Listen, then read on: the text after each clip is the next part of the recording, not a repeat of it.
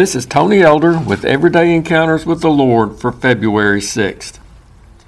Since we had a couple of Toyotas in our family of vehicles at the time, some years ago I watched with more than just casual interest the information about the recall of a large number of their cars. As you might remember, there had been reported instances of accelerators sticking on certain models. The problem was pointed to as a possible cause for a number of accidents and even a few deaths. For a while, Toyota admitted to a problem but was not able to offer a solution. It was rather unnerving for some people to have to drive around in a car that you believe could accelerate uncontrollably at any moment. I know because I've been there. One time we owned a car that occasionally manifested a similar problem, which was finally diagnosed as being related to a non factory cruise control that a previous owner had installed on the vehicle.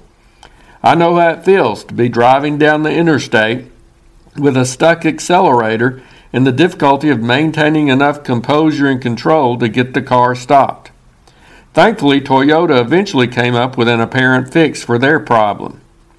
While Toyota's recall was huge, covering several million vehicles, we're all involved in an even more massive recall from our manufacturer. There was nothing wrong with our Creator's design and skill, after he made mankind, he looked us over and rightfully declared us to be very good. Unfortunately, man exercised his freedom to mess up God's original creation, not only making the first model flawed, but passing that defect of sin along to all subsequent models. So now we're all under recall. The one who made us can no longer look at us and say, Very good. Instead, he declares that we're all defective. We're all sinners who need to be restored. There are some people who choose to ignore the problem or who deny the existence of any serious moral or spiritual defect in humanity. Others recognize the defect but don't believe anything can be done about it.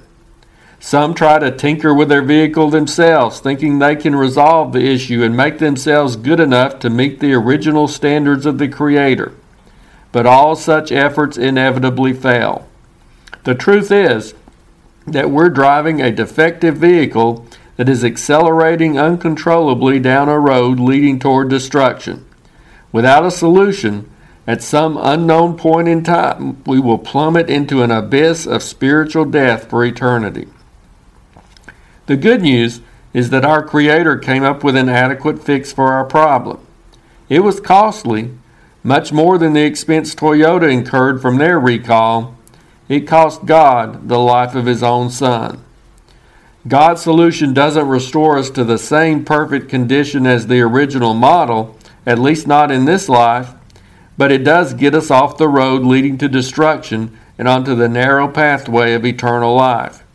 It forgives us of the damage we've done along the way, and it so transforms our vehicles that we can stay on that right road and find ourselves being increasingly cleansed from sin and unrighteousness.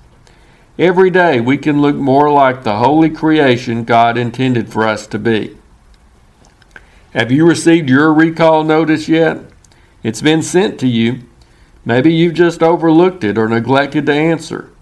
Throughout the pages of the Bible, our designer has called us all to come to him and receive the fix for this self inflicted flaw. Let's respond to that call and be freed from the fear, shame, and guilt associated with our spiritual defect. If you're interested, Everyday Encounters with the Lord is available in both book and ebook formats. And now I pray that you'll encounter the Lord today in your own everyday experiences.